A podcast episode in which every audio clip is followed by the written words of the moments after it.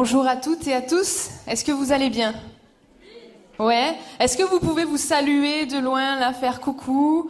Alors on a l'impression que les rangs sont un peu vides, mais c'est parce qu'on a un culte de, il y a un culte de famille euh, en dessous. Et nous vous souhaitons vraiment la bienvenue à tous, aux internautes, à vous qui êtes ici. Est-ce que vous êtes prêts et prêtes à louer Dieu? Vous êtes sûrs? Certains, ok. Alors vraiment avant, on va prier afin que Dieu soit là. Je sais qu'il est déjà là ce matin et qu'on puisse prendre place dans la louange et dans l'adoration ce matin. Mon Dieu, je te bénis parce que tu es déjà là, parce que tu nous as précédés dans ce lieu. Je te bénis, Père éternel, parce que tu nous as donné des dons et des qualités pour la louange et l'adoration. Et ce matin, nous voulons prendre place au travers de nos voix, au travers, j'ai même envie de dire, de nos corps, pour te louer, pour t'adorer, t'apporter notre reconnaissance pour qui tu es, mon Dieu. À, à toi soit toute la gloire, Père éternel. Amen. Amen.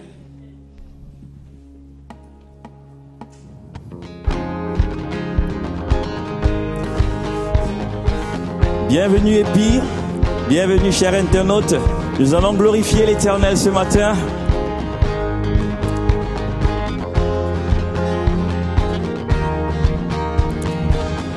Entendons ses portes avec des cantiques, chantons ses louanges. À ses pieds déposons nos fardeaux, il nous donne sa paix.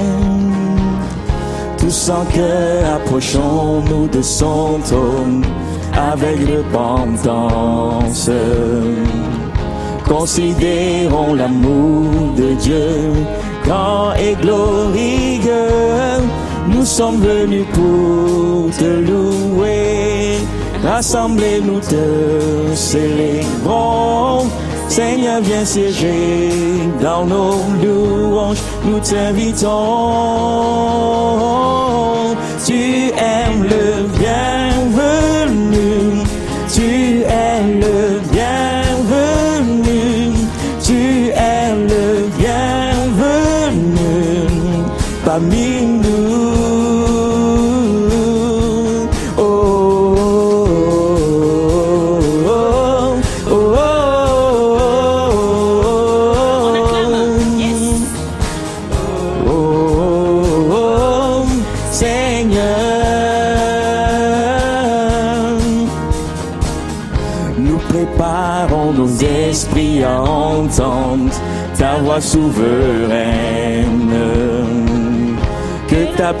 Puissance et ta sainteté resplendissent dans ce lieu. Nous sommes venus pour te louer. Rassemblés, nous te célébrons. Seigneur, viens siéger dans nos louanges. Nous t'invitons. Tu aimes le bienvenu. Tu aimes le bienvenu. Aimes le bienvenu parmi nous.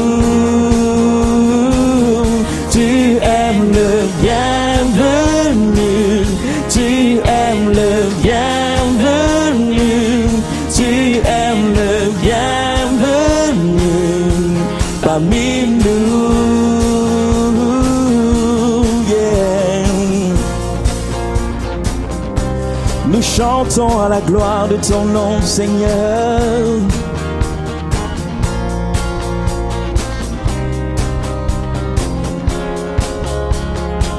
Nous chantons, nous chantons à la gloire de ton nom.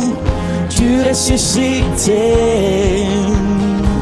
Toi le Saint, le Seigneur de nos âmes, viens prendre toute la place. Nous chantons à la gloire de ton nom, tu ressuscité. Toi le le Seigneur de nos âmes, viens prendre toute la place. Nous sommes venus pour te louer. Rassemblez-nous, te célébrons. Seigneur, viens siéger dans nos louanges, nous t'invitons. Oh, tu aimes le bienvenu, tu aimes le bienvenu.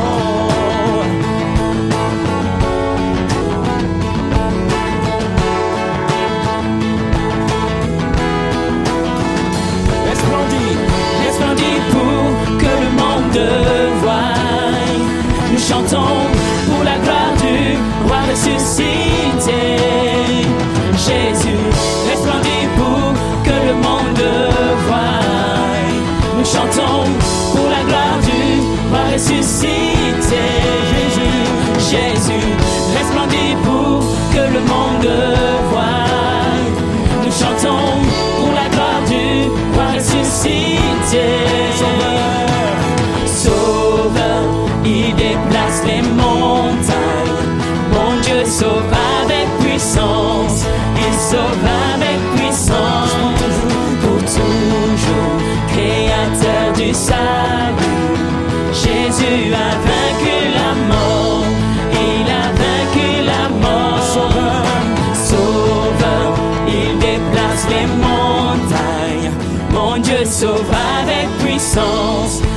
sauve avec puissance, pour toujours, créateur du salut.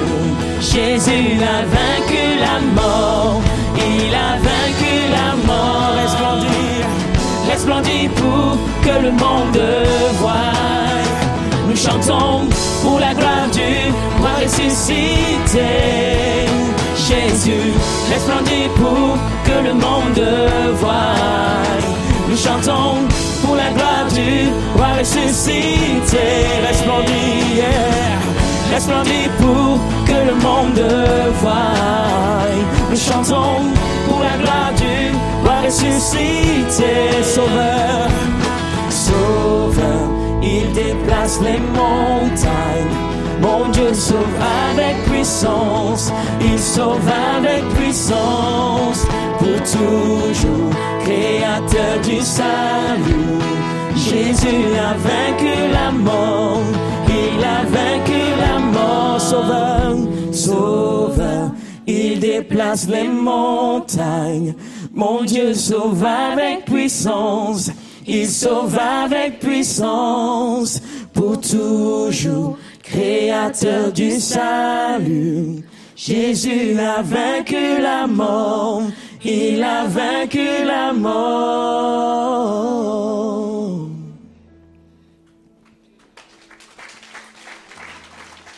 Tu es l'encre de mon âme, Seigneur. Je glorifie ton Saint-Nom.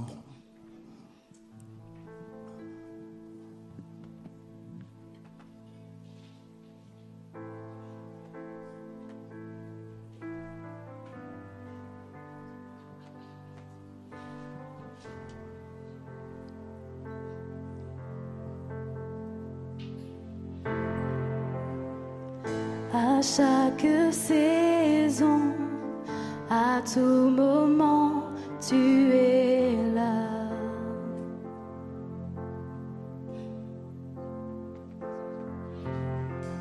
Par tant de tristesse, tu es ma force, tu es là.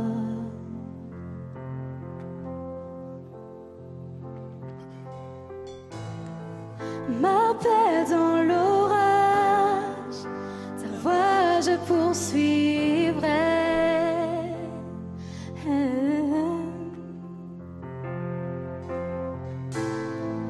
Et dans ma faiblesse, je sais que tu tiendras ta main. Je garderai l'espoir je m'abandonne à toi, je veux suivre toutes tes voies. Tu es l'encre de mon âme, oh Père, tu ne changes pas, je t'adore,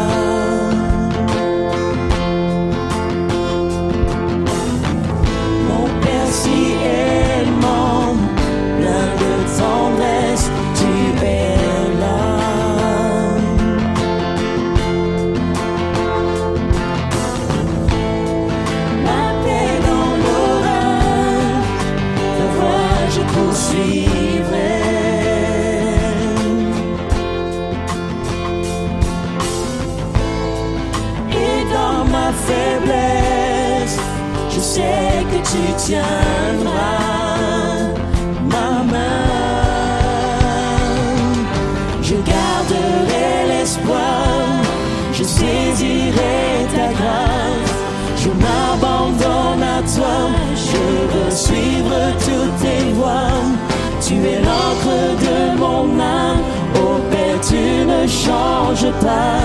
Je t'adore, Père d'amour. Je garderai, je garderai l'espoir. Je saisirai ta grâce. Je m'abandonne à toi, je veux suivre toutes tes voies.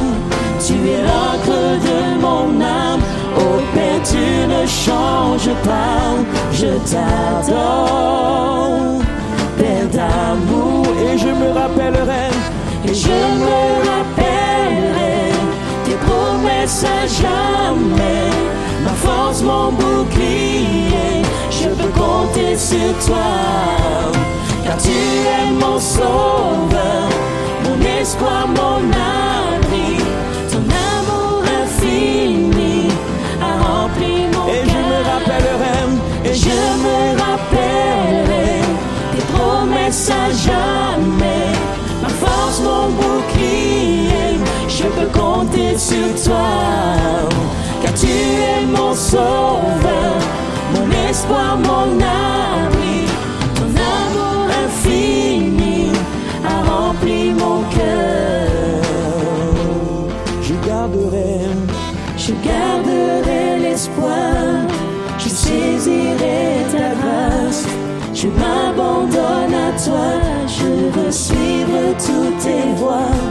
Tu es l'encre de mon âme, oh Père, tu ne changes pas, je t'adore, Père d'amour.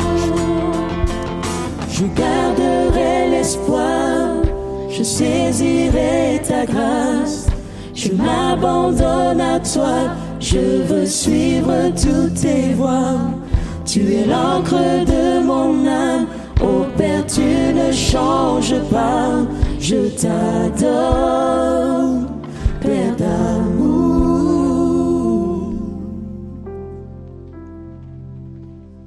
Voilà, bonjour à tous. Nous sommes heureux de nous retrouver en ce matin. Dans le deuxième chant, nous avons chanté Jésus a vaincu la mort. Est-ce que vous êtes convaincus de cela? Jésus a vaincu la mort.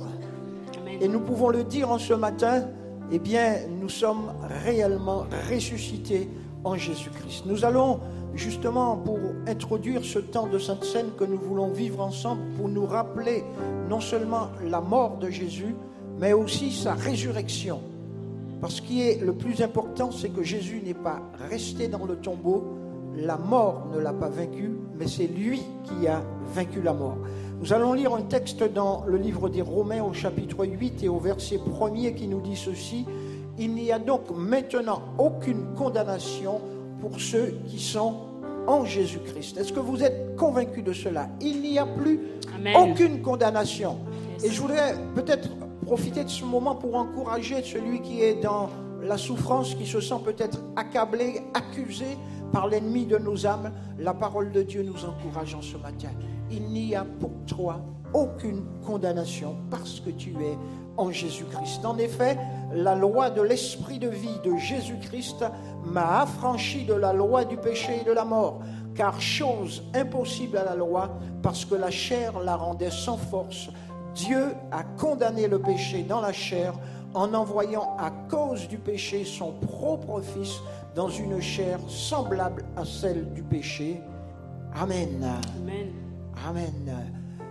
Cette courte pensée nous, enseigne deux choses. Il y a deux lois qui peuvent vivre en nous. La loi du péché, si nous ne sommes pas à Jésus-Christ, et la loi de l'esprit. Mais la loi de l'esprit de vie. Alors en ce matin, simplement, la parole de Dieu veut nous rappeler eh bien, que Christ a vaincu la mort. Et c'est la vie qui a la victoire sur la mort. L'esprit de vie que Jésus possédait, eh bien, cet esprit de vie-là a vaincu la mort. Alors ce matin, nous, enfants de Dieu, eh bien, le pouvoir, la mort, le péché n'a plus aucun pouvoir sur nous nous en sommes délivrés parce que Christ est venu accomplir la loi et Christ nous a affranchis, nous a libérés de l'esclavage du péché, de l'esclavage de la mort, en venant sur cette terre dans un, même corps comme nous pour nous libérer. Alors ce matin, on veut se lever pour donner gloire à Jésus-Christ. Nous n'allons pas faire de ce moment un temps. Je vous invite à vous lever, frères et sœurs. Prenez eh bien, votre, votre kit. On va célébrer ensemble ce repas. On va bénir ensemble le Seigneur. On ne va pas en faire un moment de tristesse. Parce que la victoire, c'est un moment de joie. Et Christ a remporté la victoire. Et nous voulons ce matin lui apporter la louange et la reconnaissance de nos cœurs. Alors vous avez vos kits ensemble, nous pouvons prier. Ensemble, toute l'Église va dire Seigneur, merci. Merci parce que tu nous as délivrés. Merci pour ta bénédiction. Merci pour ton amour. Merci pour ton salut. Merci parce que tu as vaincu la mort, Seigneur, en ce matin. Nous te remercions et nous te bénissons. Reçois l'honneur et la louange. Nous bénissons ces éléments, Seigneur, qui représentent ton corps meurtri, qui représentent ton sang qui a coulé pour nous. Merci, tu nous as délivrés de l'esclavage du péché. Alors en ce matin, toute l'Église dit à toi soit la louange, à toi soit l'honneur, à toi soit la gloire, à toi soit la puissance. parce que Jésus a vaincu la mort. À Dieu soit la louange et la gloire. Amen. Amen. Que son nom soit béni. Vous pouvez communier pendant que nos frères nous conduisent encore dans un chant. Je garderai l'espoir, je saisirai ta grâce, je m'abandonne à toi, je veux suivre toutes tes voies. Tu es l'encre de mon âme, ô Père, tu ne changes pas, je t'adore. Paix d'amour, je garderai, je garderai l'espoir. Je saisirai ta grâce, je m'abandonne à toi, je veux suivre toutes tes voies. Tu es l'encre de mon âme, ô Père, tu ne changes pas, je t'adore. Et je me rappellerai, et je me rappellerai tes promesses à jamais. Ma force, mon bouclier, je peux compter sur toi. Tu es mon sauveur, mon espoir, mon abri. Ton amour infini, je peux remplir mon cœur. Et je me rappellerai tes promesses à jamais. Ma force, mon bouclier, je peux compter sur toi. Car tu es mon sauveur, mon espoir, mon abri. Ton amour infini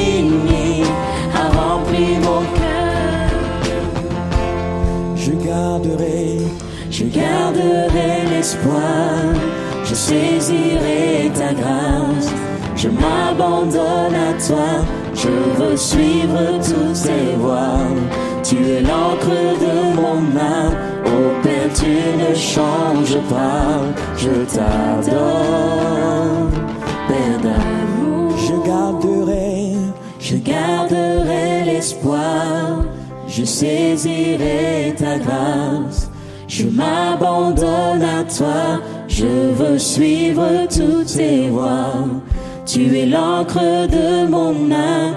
Ô Père, tu ne changes pas. Je t'adore, Père d'amour.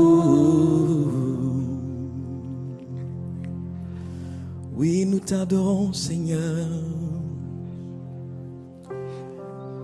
Tu es merveilleux, Jésus. Tous ensemble adorons le roi des rois. Amen. Il est merveilleux, notre Dieu. Amen. C'est lui qui donne la vie, Jésus.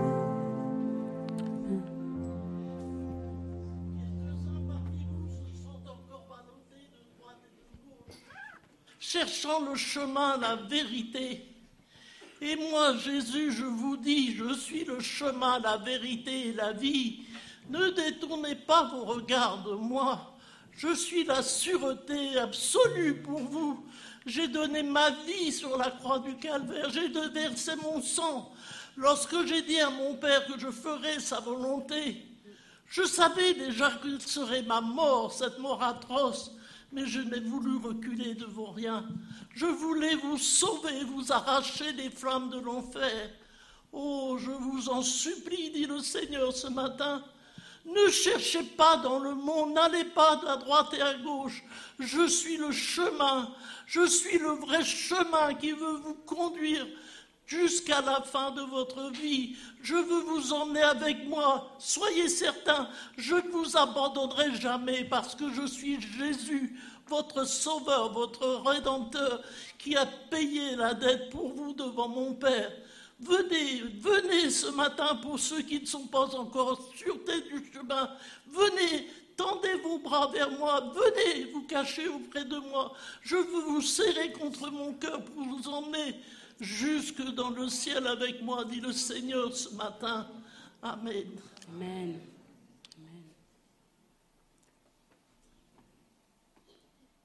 Esprit de Dieu, tu nous as fermis, tu demeures en nous. Guéris nos cœurs, Seigneur. Conduis-nous au roi des rois.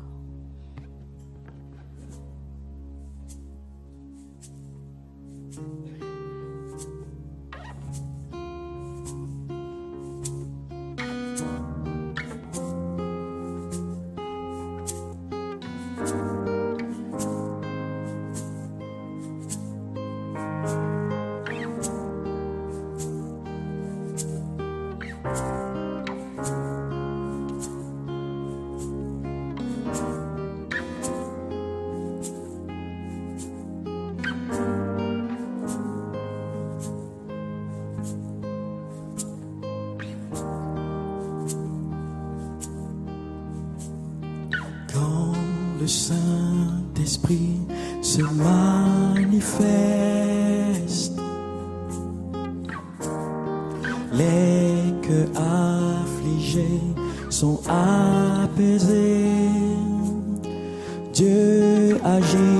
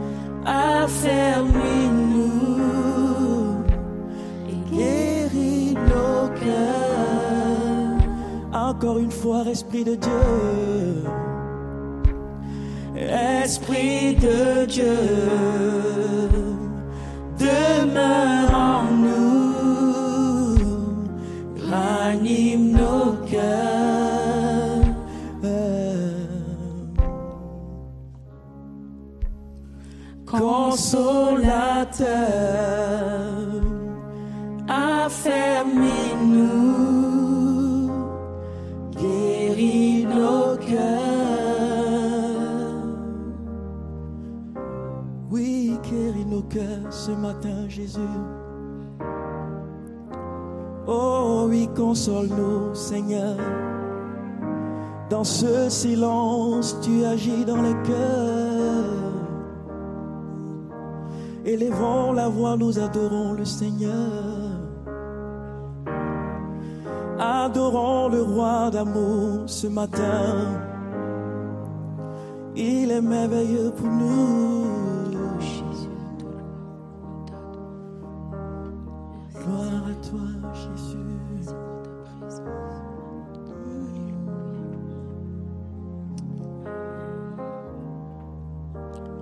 J'aimerais vous laisser verset, Ésaïe 40, verset 31, qui nous dit Mais ceux qui comptent sur l'Éternel renouvellent leur force.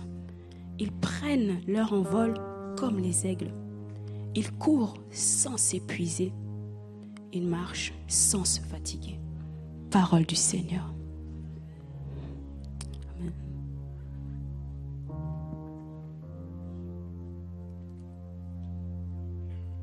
Nous levons nos yeux vers toi, Seigneur.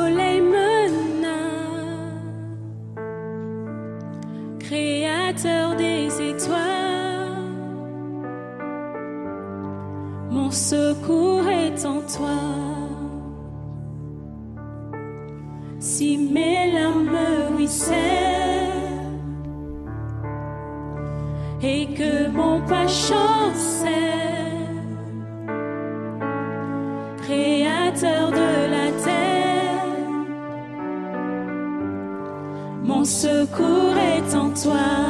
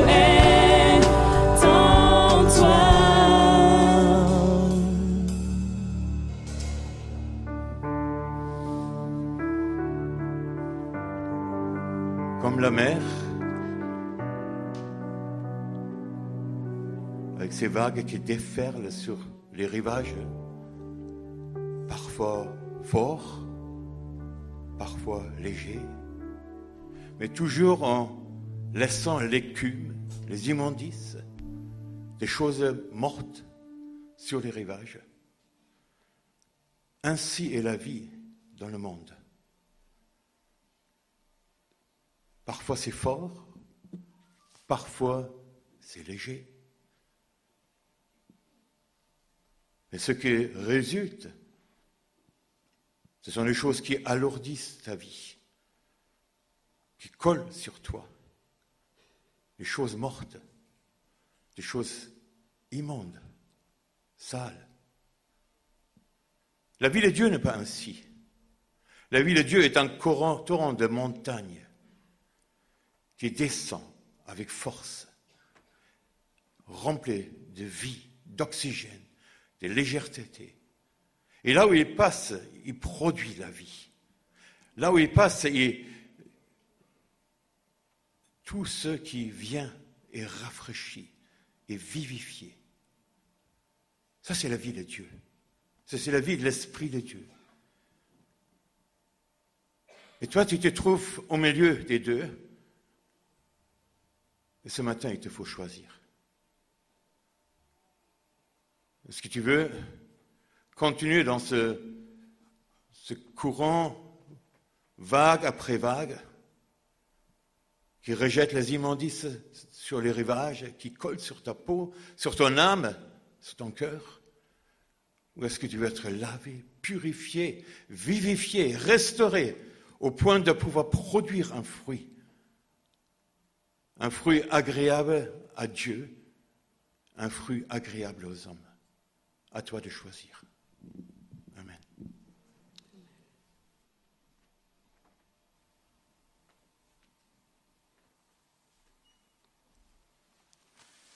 J'aimerais soumettre une image à l'Église. C'est une foule, une partie de la foule qui se trouve dans le brouillard. En fait, elle ne sait pas comment se diriger, elle ne sait pas très bien où aller, mais elle se trouve dans une période d'indécision et elle se dit, mais Seigneur, où es-tu? Seigneur, comme j'aimerais tant, Seigneur, que de voir les choses plus claires. Mais la pensée est la suivante. Tu es dans le brouillard parce que tu es indécis. Tu veux croire à ce que te dit le Seigneur, à ce que dit la parole de Dieu, mais en même temps, tu te fies sur tes propres pensées. Et tu recherches aussi ici et là des solutions. Mais le Seigneur te dit, reviens, reviens complètement en moi. Je suis la lumière, je suis le chemin. Reviens à ma parole. Et tu verras combien ce brouillard va se dissiper. Et tu verras combien toi-même tu seras en sécurité. Amen.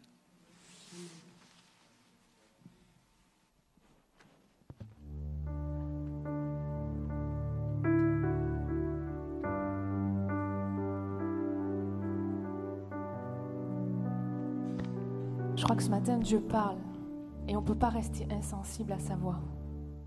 On ne peut vraiment pas rester insensible à sa voix. Et qui que tu sois, prends cette décision. Prends cette décision d'accepter Dieu dans ta vie. De reconnaître qu'il est ton sauveur, qu'il est ton créateur. Il veut seulement ton bien. Et franchement, tu n'as rien à perdre, mais tout à gagner. Ce matin, je voudrais, Seigneur, prier pour ces personnes qui sont indécises, prier pour ces personnes qui n'ont pas encore fait ce choix. Mon Dieu, et on veut prier ensemble avec l'Église, mon Dieu. On veut prier pour qu'il y ait des décisions qui soient prises, des positions qui soient prises pour la gloire de ton nom, pour que des âmes passent de la mort à la vie. Père éternel, pour que des âmes découvrent, Père, la beauté de la vie avec toi, mon Dieu. À toi soit toute la gloire, Père éternel. Amen.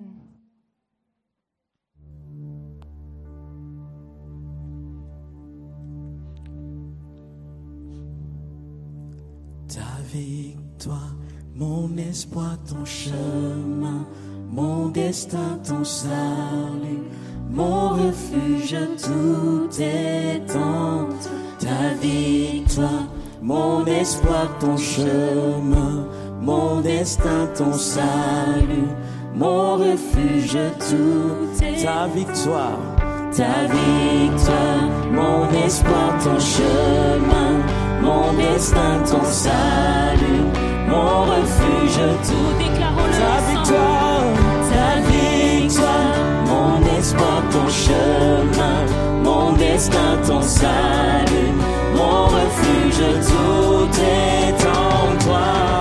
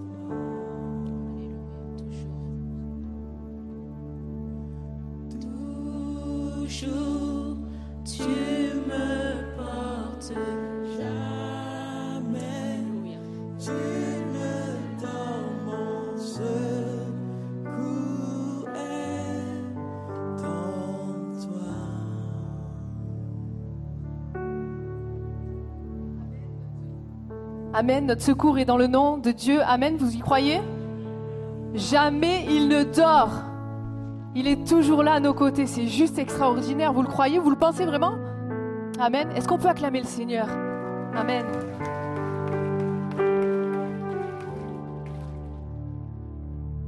On va continuer ce culte et vous le savez par un temps d'annonce. Donc comme je vous l'ai dit tout à l'heure, il y a le culte de famille en dessous avec les parents et les enfants. Ils ont un temps pour eux.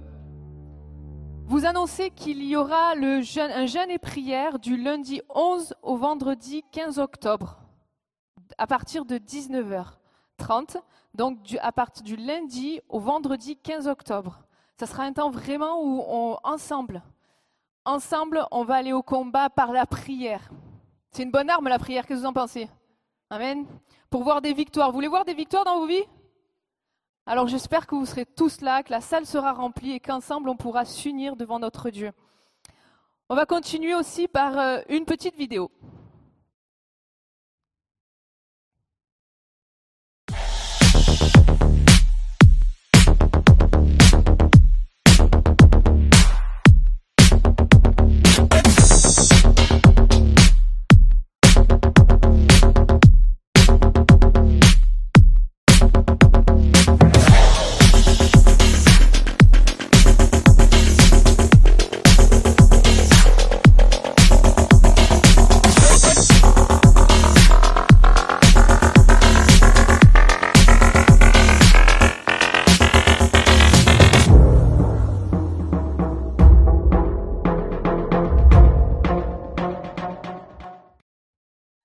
Cette euh, annonce est spécialement, oui, vous pouvez applaudir. Merci pour ceux qui ont fait la vidéo aussi. Cette annonce est spécialement pour les jeunes à partir de 18 ans. J'ai du mal à mettre un, âge butoir. hein. À chaque fois que Pierre Samuel annonce, il y a les jeunes, il dit jusqu'à 25 ans, et puis les jeunes qui ont 27 ans me disent, mais Anne, on peut plus venir. Alors non, venez. Euh, on a commencé depuis début septembre à travailler avec eux la hum, vision du groupe de jeunesse qui est construire notre identité en Christ. Et euh, du coup, euh, là, on fait notre rentrée le 9 octobre. Donc, euh, si tu as plus de 18 ans, tu peux venir me voir à la sortie et on te donnera d'autres informations. Une autre annonce très importante, nous avons besoin d'aide à la vidéoprojection. Voilà, donc si vous vous sentez l'âme de servir pour les cultes, pour faire la vidéoprojection, ben, venez nous voir aussi à la sortie. Et je laisse toute la place à Raymond Pierre. Bonjour à tous. Une dernière annonce avant de- d'entrer dans le message de ce matin. Est-ce qu'il y a des hommes dans la salle? Levez la main là, que je vois ici un peu des hommes. Est-ce qu'il y a des hommes à partir de 16-17 ans dans la salle? Est-ce qu'il y a des gars? Ouais, il y a des gars. Est-ce qu'il y a des gens qui ont 120 ans? Non. 77, 76, 75, il y en a. Vous êtes invités, messieurs, à venir le, le samedi 23 octobre. Il y a un visuel qui va arriver pour notre conférence de chaque année, la conférence Ironman. On aura le privilège d'avoir avec nous le pasteur Éric Dufour. Donc Éric Dufour vit aux États-Unis avec son épouse Rachel. Il s'occupe des soins pastoraux et de la relation d'aide. C'est aussi euh, Éric qui supervise toute l'équipe MLK. Donc l'équipe de pasteurs de MLK à Créteil, c'est Éric qui prend soin un petit peu des, équipes pastorales. Donc il va venir pour un samedi après-midi sur le thème Être un homme chrétien, une identité, une vie et un appel. Face aux défis que nous vivons en tant qu'hommes, on a besoin de ces temps aussi pour être encouragés autour de la parole de Dieu, pour être rechargés par Jésus, pour nous dans notre identi- identité masculine et en tant que disciples de Christ. Donc, samedi 23 octobre, si vous avez envie de manger du céleri, des carottes et du jus de citron, je plaisante, je plaisante. Il y aura des hot dogs, il y aura des hot dogs, il y aura du coca, il y aura de la bière aussi, mais ça sera une rencontre pour les gars, mais avec un thème bien précieux. Donc, soyez présents. Les inscriptions, ça commencera sur le site internet normalement à partir de demain. Là, le webmaster est, déjà sur le qui-vive, donc à partir de demain, vous pourrez vous inscrire. L'inscription est obligatoire. On en a besoin de une pour les clusters, de deux aussi pour que je sache à peu près combien de bouches à nourrir on aura. Donc, s'il vous plaît, si vous avez, vous avez à cœur ce, ce moment, inscrivez-vous déjà maintenant. Ça va nous aider, nous, pour la préparation. Voilà. On poursuit ce matin notre série sur les dix commandements. Entamé il y a trois semaines. Pour rappel, on a vu que les dix commandements ne nous ont pas été donnés pour que nous puissions être sauvés, mais parce que Dieu nous a sauvés. On l'a vu, Dieu a libéré le peuple d'Israël de l'Égypte avant de leur donner les commandements. En fait, ça ne nous enseigne pas à être sauvés, mais comment vivre dans le salut que Dieu nous a accordé. Ils ne sont pas décidés- euh, destinés à nous sortir de l'esclavage, mais pour que nous, peuple libre, puissions marcher dans cette liberté. On l'avait vu, les dix commandements sont des balises de circulation pour notre relation avec Dieu, mais aussi pour notre, nos relations avec ceux qui nous entourent. Ils représentent les standards moraux fondamentaux de notre Dieu, qui est bon, juste, saint, amour, et tous les attributs qui sont encore derrière. Donc pour ceux qui prennent en cours de route, l'intégralité des messages euh, sont sur notre page YouTube, donc vous pouvez les réécouter pour ceux qui voudraient euh, reprendre. On continue ce matin avec le commandement numéro 6. L'objectif de ce commandement est de démontrer que la vie des autres est précieuse. Et parce que cette vie, elle est précieuse, nous devons veiller à ne pas y porter atteinte. Premier point ce matin, le sixième commandement signifie que chaque vie compte. Et on va lire ce commandement. Exode 20, verset 13. Tu ne commettras pas de meurtre. La lecture de ce verset, on peut se dire, ouais, mais c'est une évidence. Pour chacun d'entre nous, la plupart des gens euh, qui ont une conscience humaine qui n'est pas trop altérée, là, ils se disent que le meurtre, c'est quelque chose de mal. Et, et, si on interrogeait un peu les gens autour de nous, ils nous diraient, mais oui, c'est vraiment une mauvaise chose, le meurtre, et puis il ne faut pas que ça puisse arriver. Et pour la grande majorité d'entre nous, je le crois et je l'espère ce matin, nous n'avons pas transgressé ce commandement. On n'a tué personne. Mais je crois qu'il y a quelque chose de plus profond dans ce passage et on va se pencher de plus près sur ce que ce passage veut nous enseigner et nous communiquer en tant que croyants, en tant que disciples. Le mot hébreu ici, employé dans ce passage, c'est le terme raotsak, qui nous parle d'assassiner, de commettre un meurtre prémédité ou accidentel. Il signifie spécifiquement prendre une vie innocente. C'est un mot qu'on retrouve 47 fois dans l'Ancien Testament. La définition de ce mot nous aide donc à voir et à résoudre les contradictions que nous pourrions voir dans la Bible entre le fait de ne pas tuer et pourtant de voir que Dieu permet par exemple que des gens parfois ne soient pas condamnés après avoir tué quelqu'un ou alors même certains jugements qu'on voit dans la Bible avec une peine capitale de prononcer. On va prendre juste un exemple dans Exode 22 1 à 2.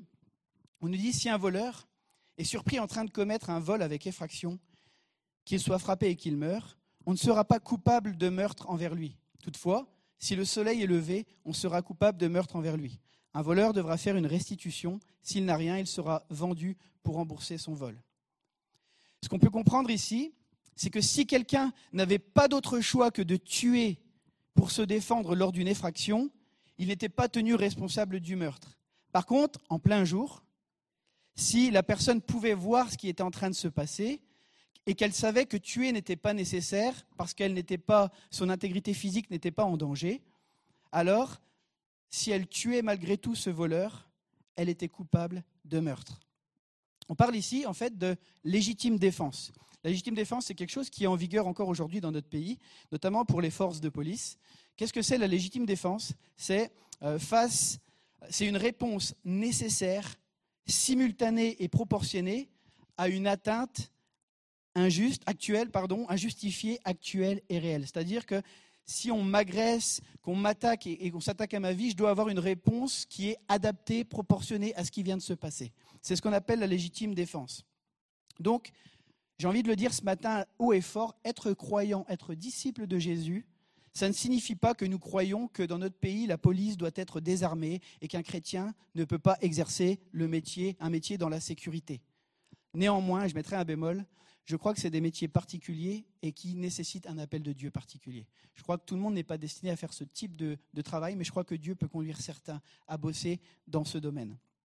Mais ça, c'était la petite parenthèse. Dans un monde où le mal et le péché règnent, Dieu a placé les autorités et les magistrats pour contenir le mal. On appelle ça en théologie la grâce commune. Dieu empêche que le péché aille plus loin, il met des limites et il utilise pour ça les autorités et les magistrats. Donc pour défendre et protéger les vies humaines, l'usage de la force et de la violence est parfois un mal nécessaire. Nous sommes reconnaissants, j'espère pour la plupart d'entre nous, que les armées alliées ont libéré l'Europe de la tyrannie des nazis. Moi, je suis reconnaissant pour des policiers qui sont les premiers entrés dans le Bataclan, alors qu'il y a des gens qui étaient en train de massacrer des gens, des gens qui étaient en train d'empêcher à ce que des gens puissent continuer de vivre. Vous savez, la paix est toujours l'objectif, bien sûr, mais la guerre est parfois nécessaire pour défendre la paix. Il y a un truc que j'aime quand on rentre en école de police, quand on est jeune policier, le, le premier grade qu'on reçoit, ça s'appelle gardien de la paix. Gardien de la paix ça définit la mission. Maintenir la paix et l'ordre, empêcher que des gens puissent nuire à d'autres, de permettre que la paix soit maintenue. Dans Genèse 9, 6, on voit si quelqu'un verse le sang de l'homme, son sang sera versé par l'homme, car Dieu a fait l'homme à son image. Le théologien Kevin de Jung dit la chose suivante la peine capitale pour meurtre n'était pas considérée comme une atteinte à l'image de Dieu, mais au contraire comme sa défense. Dieu a permis qu'il y ait la peine capitale pour empêcher que des gens aient une atteinte à l'image de Dieu chez les autres. On l'avait vu dans notre premier message, mais les êtres humains ont été faits à l'image de Dieu. Est-ce que tu peux regarder ton voisin et dire quelle belle image tu es?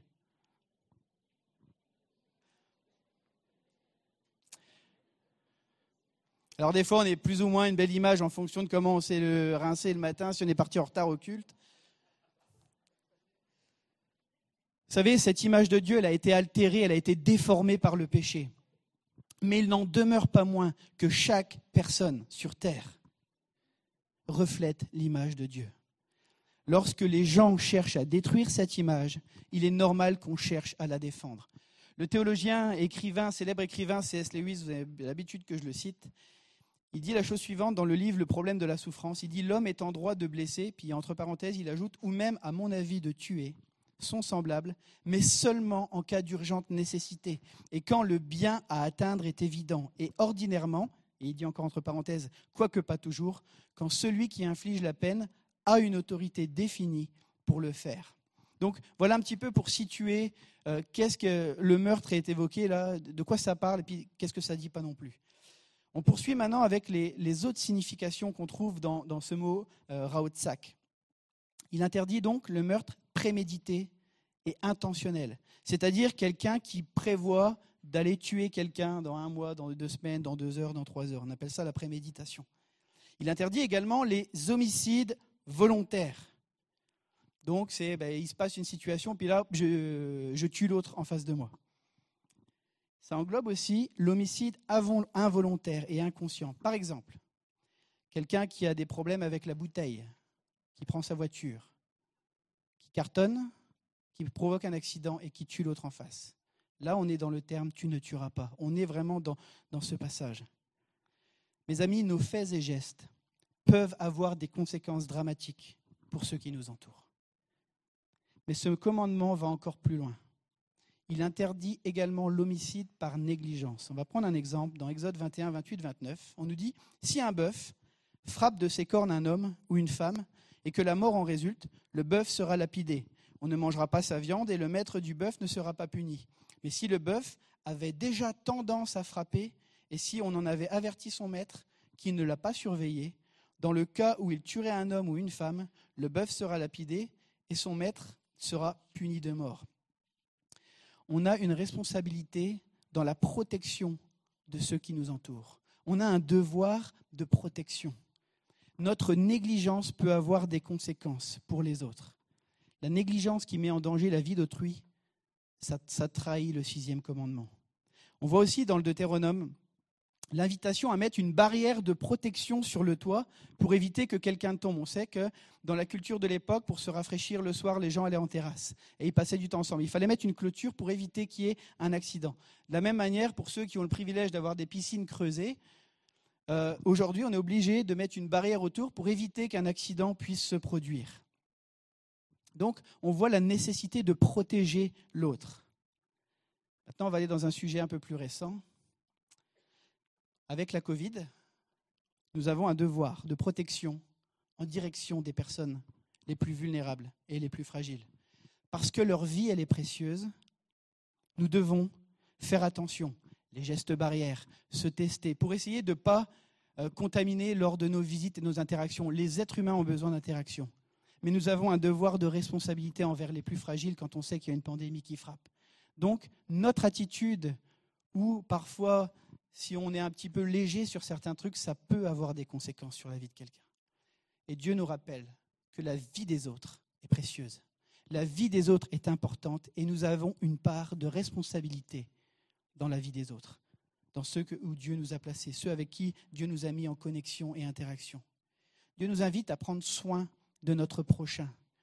Dieu nous demande de nous soucier du bien-être des autres et pas seulement de notre petite personne.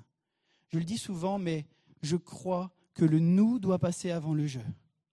Le nous, le collectif, doit passer avant nos intérêts personnels. Vous savez, l'égoïsme, c'est un mal qui frappe notre société. C'est un mal qui frappe. Chaque vie est précieuse et la nôtre aussi. Nous n'avons pas le droit d'ôter la vie d'un innocent, on le voit dans ce passage. Ça englobe la nôtre. Par désespoir, par solitude, par souffrance. 9300 personnes se sont donné la mort en France en 2016 et 200 000 ont essayé de faire la même chose. Ce point ce matin-là n'est pas du tout pour faire culpabiliser qui que ce soit. Mais ce que je veux soulever, c'est que la Bible encourage à la vie. On ne va pas utiliser ces passages-là. Par exemple, tu ne tueras pas pour aller parler, nous, dans un conseil pastoral avec une personne qui, par désespoir, a tenté de se faire du mal ou de mettre fin à ses jours. Je ne crois pas que le suicide soit un péché impardonnable. Je crois que Dieu est un, Dieu juste, un Dieu bon et que sa grâce est puissante. Dieu sait ce que les uns et les autres peuvent endurer et des fois pourquoi ils ont envie de passer à l'acte parce qu'ils n'en peuvent plus. Mais en tant que croyants, nous ne devons, euh, nous ne devons nous lasser de partager l'espoir qu'il y a en Christ pour ceux qui ont le goût de tout lâcher. Nous devons partager l'espoir pour ceux qui ont le goût de tout abandonner. Parce que Jésus est l'espoir du monde. Parce qu'avec Jésus, des changements peuvent se produire. Parce que Jésus peut changer notre mentalité, renverser nos raisonnements, les prisons dans lesquelles on peut être enfermé. Et notre mission pour ceux et celles qui sont à côté de nous, c'est d'être des porteurs d'espoir. Pas utiliser l'écriture pour montrer aux autres combien moi je suis un bon chrétien et combien lui il n'est pas bon. Non. Susciter l'espoir. De montrer comment la grâce de Dieu renverse, la, grâce de Dieu transforme des choses, des situations, nos cœurs. Kevin de Jong dira la chose suivante, le suicide peut parfois sembler la seule issue possible. Mais les Écritures nous disent que Dieu ne nous conduira jamais dans une situation où enfreindre ses commandements devient la seule option. Nous n'aidons pas les chrétiens en difficulté si nous ne leur disons pas que le suicide déplaît à Dieu. Ces mots, lorsqu'ils sont exprimés affectueusement et au bon moment, peuvent constituer le moyen choisi par Dieu pour interpeller l'âme suicidaire et la mener vers un raisonnement plus clair, plus sain et plus juste. Je ne sais pas si je parle à quelqu'un ce matin, mais j'ai envie de te dire que ta vie est précieuse aux yeux de Dieu. Même si tu as l'impression aujourd'hui que ta vie n'a pas de sens et que tu n'en peux plus et que tu es au bout du rouleau, Dieu te dit que ta vie, elle est précieuse. Dieu te dit qu'il a des choses encore en réserve pour toi. Dieu te dit qu'il veut te conduire. Il veut t'encourager à t'accrocher à la vie. Psaume 139, 13, 14 nous dit c'est toi qui as formé mes reins, qui m'as tissé dans le ventre de ma mère. Je te loue de ce que je suis une créature si merveilleuse. Des fois, c'est dur de le dire. Tes œuvres sont admirables et je le reconnais bien. Même si on t'a dit que tu étais une erreur de parcours, même si on t'a dit que tu n'étais pas désiré, Dieu, lui, te désirait. Les œuvres de Dieu sont admirables. C'est lui qui t'a tissé, c'est lui qui t'a façonné, c'est lui qui t'a créé.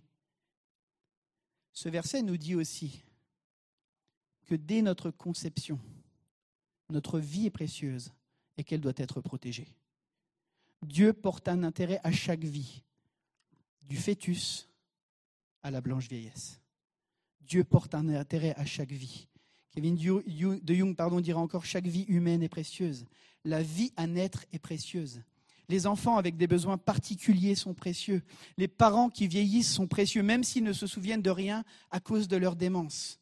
Ils sont toujours faits à l'image de Dieu. Les enfants ou les parents qui ne parlent pas sont précieux, tout comme ceux qui sont en fauteuil roulant ou qui dépendent entièrement des autres.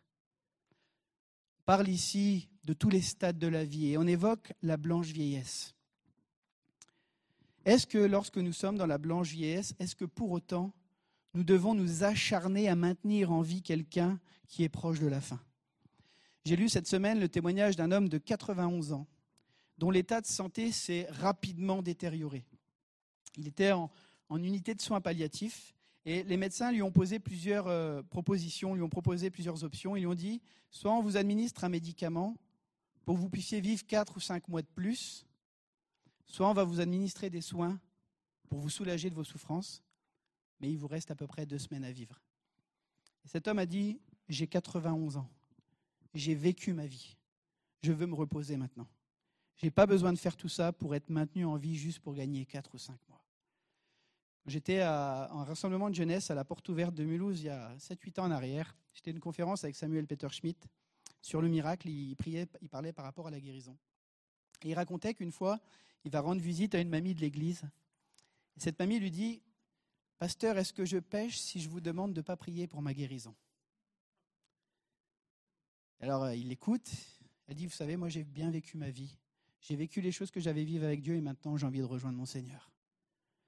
Puis Samuel, il a dit, ben non, vous n'êtes pas en train de pécher là si vous ne demandez pas, alors on va prier pour que Dieu vous accompagne et que Dieu vous garde.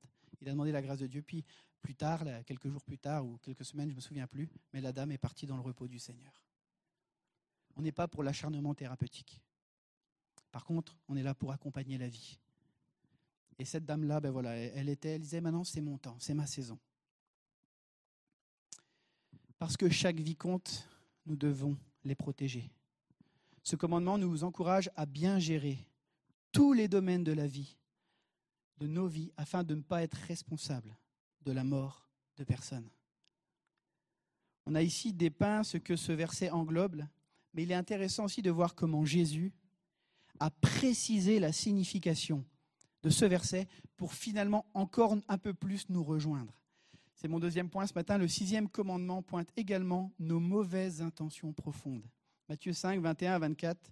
Jésus dit, vous avez appris qu'il a été dit aux anciens, tu ne commettras pas de meurtre. Celui qui commet un meurtre mérite de passer en jugement. Mais moi je vous dis, tout homme qui se met sans raison en colère contre son frère mérite de passer en jugement. Celui qui traite son frère d'imbécile mérite d'être puni par le tribunal. Et celui qui le traite de fou mérite d'être puni par le feu de l'enfer. Si donc tu présentes ton offrande vers l'autel et que là tu te souviennes que ton frère a quelque chose contre toi, laisse ton offrande devant l'autel et va d'abord te réconcilier avec ton frère, puis viens présenter ton offrande. Jésus, dans son célèbre sermon sur la montagne, va aller plus en profondeur sur la signification de ce passage. Vous savez, avant ça, on pouvait se dire, bon, ben moi, finalement, je suis une bonne personne, j'ai jamais tué personne et ça ne me concerne pas. Jésus reprend le commandement et le pousse à l'intention derrière l'action. Nous n'avons probablement jamais commis de meurtre dans cette salle, mais nous devrons tous faire face à la colère de Dieu. Si nos vies sont marquées par la colère, par l'amertume, par les paroles violentes et par la fureur, chacun d'entre nous avons affaire avec la colère et nous devons y travailler. Il y a un, écrivain qui a écrit un, livre et il a fait un chapitre qui s'appelait Est-ce que j'ai un problème avec la colère? Le chapitre se résume en un mot, il a écrit oui, chapitre suivant. Nous avons tous un problème avec la colère. Des situations vécues peuvent parfois nous mettre en colère, particulièrement dans nos relations. Et comme nous, nous, en, ah, comme nous en avons déjà souvent parlé, les conflits sont inévitables entre les personnes. Dans ce passage, il est parlé de frères et sœurs, de frères en Christ. Quelle doit être notre attitude dans ce genre de situation? Est-ce que nous allons laisser la colère, notre égoïsme, notre orgueil et notre amertume prendre le dessus et envenimer les situations dans nos relations Ou au contraire, allons-nous prendre le temps de nous asseoir et de chercher une résolution au conflit? Et ce, en évitant de rabaisser nos frères, nos sœurs par des mots qui peuvent les blesser et leur faire du mal, ne faisant qu'amener à une situation à dégénérer encore et davantage. Au verset 22, il y a le terme raka qui est employé. Ce mot signifie littéralement tête vide. C'est une moquerie face à l'intelligence d'une personne. L'autre mot qui est employé, c'est moros, qui signifie insensé, imbécile ou fou. Là où les pharisiens n'obéissaient qu'à l'acte de meurtre à proprement dit, Jésus met l'emphase sur tout ce qui vient avant, c'est-à-dire nos pensées, nos paroles et nos gestes, qui cherchent à nuire et à faire du mal à ceux qui nous entourent. On parle ici d'insultes, de mots qui rabaissent nos frères et sœurs pour qui Jésus a donné sa vie. Et nous voyons que pour Jésus, cela prend une véritable importance. Et que pour lui, cela est bien plus spirituel que celui qui va porter son offrande et montrer combien il est un bon chrétien en mettant sa dîme et en prenant sa sainte scène mais qui a un conflit relationnel qu'il n'a pas géré. Le, relationnel pour Jésus est bien plus important que le rituel. Le relationnel pour Jésus est bien plus important que le rituel. Kevin de Jong dira encore la chose suivante. Jésus explique que la colère est si grave que nous devrions non seulement faire tout ce que nous pouvons pour l'éliminer de notre cœur, mais aussi tout faire pour la freiner et l'atténuer lorsque les autres en sont atteints. Mes amis, nous sommes invités à délaisser la coupe de la colère. Jésus, dans ce passage, prend une situation finalement où on se sentait à l'aise, tu ne commettras pas de meurtre. C'est vrai, merci Jésus, c'est très beau ce que tu dis et tu as raison.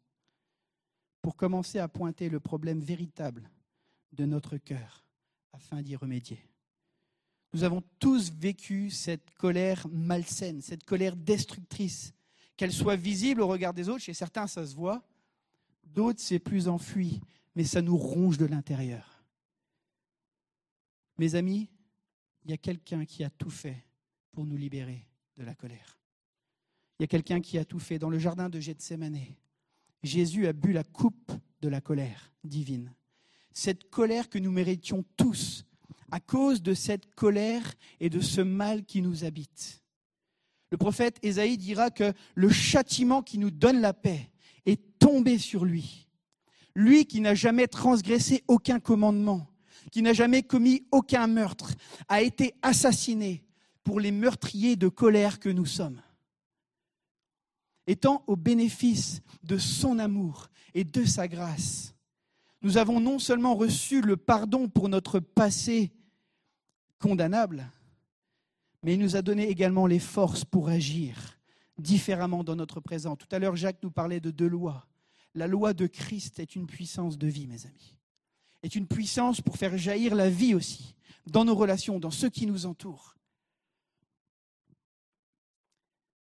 Mes amis, notre Père céleste nous attend au tournant. Et j'ai envie de dire ce matin, Église de l'Épi, notre Père céleste nous attend au tournant. Comment gérer, euh, comment allons-nous gérer nos relations? Comment gérons-nous nos conflits? Je vais inviter l'équipe à s'approcher. Peut-être que ce matin, certains sont en proie avec l'idée de mort, sans espoir. Je crois que Dieu veut te donner un nouveau souffle. Peut-être que pour certains, il n'y a plus de raison de vivre. Dieu veut te donner une nouvelle raison et je crois Dieu veut te donner une nouvelle saison, une nouvelle saison de vie. Dieu veut te donner des raisons de t'accrocher et de t'accrocher encore. Une nouvelle saison s'ouvre devant toi. Pour d'autres, des relations polluées par la colère, par des conflits non résolus. Là encore, Dieu veut t'assister et t'accompagner dans une démarche de réconciliation.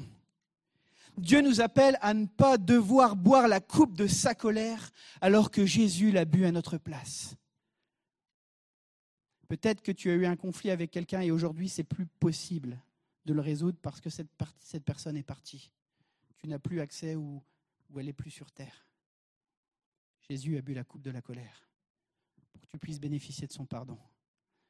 Cette réconciliation qui n'est pas possible humainement, tu peux saisir la grâce de Jésus qui a bu la coupe de la colère. Il a bu la coupe de la colère pour nous. Peut-être quelqu'un a posé un geste, peut-être au milieu de nous, et je ne sais pas, peut-être quelqu'un qui nous suit, qui a vécu un avortement et qui vit avec ça comme un poids.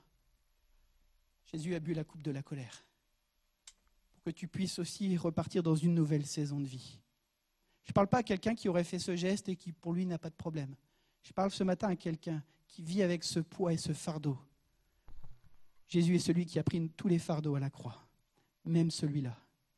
La coupe de la colère divine, Jésus l'a bu à Gethsemane. Quand le Père a détourné ses regards de son propre Fils parce qu'il était chargé de la colère du monde, chargé de nos péchés, chargé de nos erreurs, chargé de nos manquements. Il y a une grâce particulière encore ce matin, je le crois. Dieu veut déverser encore sa vie pour notre Église, pour ta destinée, pour ta vie. On peut marcher libre, mes amis, ce matin. Peut-être qu'on a tué des gens en parole et vous savez combien les paroles peuvent parfois tuer plus mal que prendre un coup de poing, faire plus de mal. Dieu, soyons, euh, Dieu souhaite pardon, que nous soyons des porteurs de vie, des restaurateurs de l'image de Dieu dans ceux qui nous entourent. Que le poison de nos paroles ne jaillisse plus dans nos relations, mais que l'encouragement et la vie jaillissent. Mes amis, nous sommes tous concernés par le sixième commandement. La prière, c'est que Dieu puisse nous faire grâce et que nous puissions marcher libres. Que la destruction qui sommeille au fond de nos cœurs à cause du péché puisse être chassée, que nos vies puissent porter un baume pour ce monde en souffrance. Que nous puissions être une église qui console, une église qui aide les gens à fixer les regards sur celui qui a tout payé pour chacun d'entre nous. Alléluia. On va fermer les yeux ce matin et je voudrais prier ne va pas faire d'appel à se mettre debout, quoi que ce soit. Mais chacun, on a, pu, être touché par une des situations ou des choses qui sont évoquées. Mais vraiment, j'ai à cœur de te prier pour la consolation ce matin. Moi, je ne connais pas les situations. Il y a quelqu'un qui vit avec ce poids de la mort là sur son cœur. Dieu veut faire de toi un homme et une femme libres. Les situations que tu ne peux pas changer. Dieu veut faire de toi un homme et une femme libres. Un enfant que tu as perdu. Dieu veut faire de toi une jeune femme libre. Seigneur, je te prie pour un vent de consolation ce matin. Je crois que le Saint-Esprit est là. Et quand le Saint-Esprit est là, tout peut arriver. Je prie pour une paix surnaturelle ce matin dans ce lieu alors que nous nous tenons devant toi et nous fixons nos regards devant toi, Jésus. Seigneur, viens faire grâce encore. Que tu puisses changer la vallée du deuil en vallée d'espérance dans ce lieu ce matin. Que tu puisses changer la vallée du deuil en vallée d'espérance dans ce lieu ce matin. Merci d'étendre ta main comme toi seul tu sais le faire, Jésus. On est tellement bien incapable par nos propres forces. Mais tu nous as promis d'être avec nous, Seigneur. Et on vient à tes pieds tels que nous sommes, Père, pour recevoir tout ce que tu veux nous, nous donner encore et nous communiquer. Le ruisseau de Dieu est plein d'eau ce matin encore pour quelqu'un. Le ruisseau est rempli d'eau et il veut raviver ton âme ce matin. Il veut t'encourager et te fortifier. Viens et bois au torrent de ses délices. On l'a entendu à plusieurs reprises ce matin, même dans les dons. Dieu t'appelle ce matin. Dieu t'appelle ce matin à venir boire aux eaux de la vie. Seigneur, souffle. Seigneur, console dans ce Dieu, Père. Au nom de Jésus. Amen.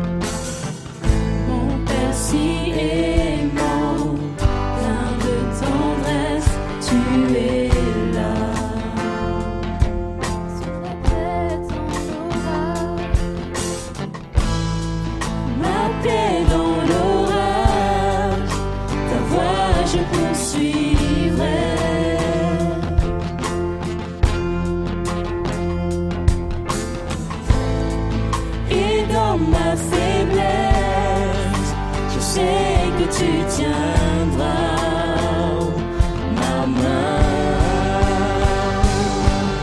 Je garderai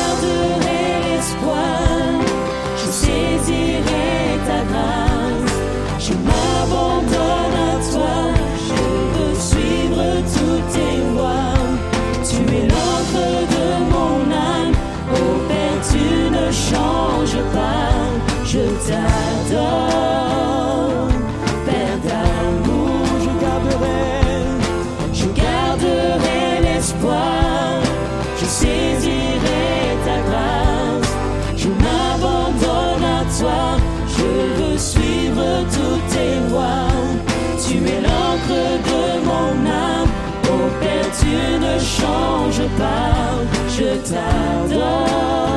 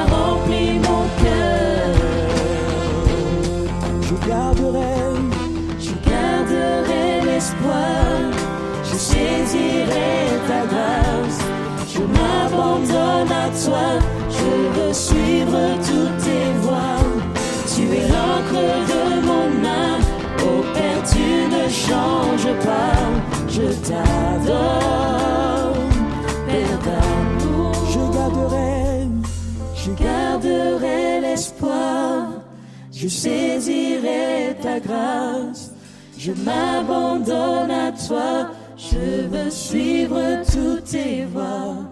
Tu es l'encre de mon âme, ô Père, tu ne changes pas, je t'adore, Père d'amour.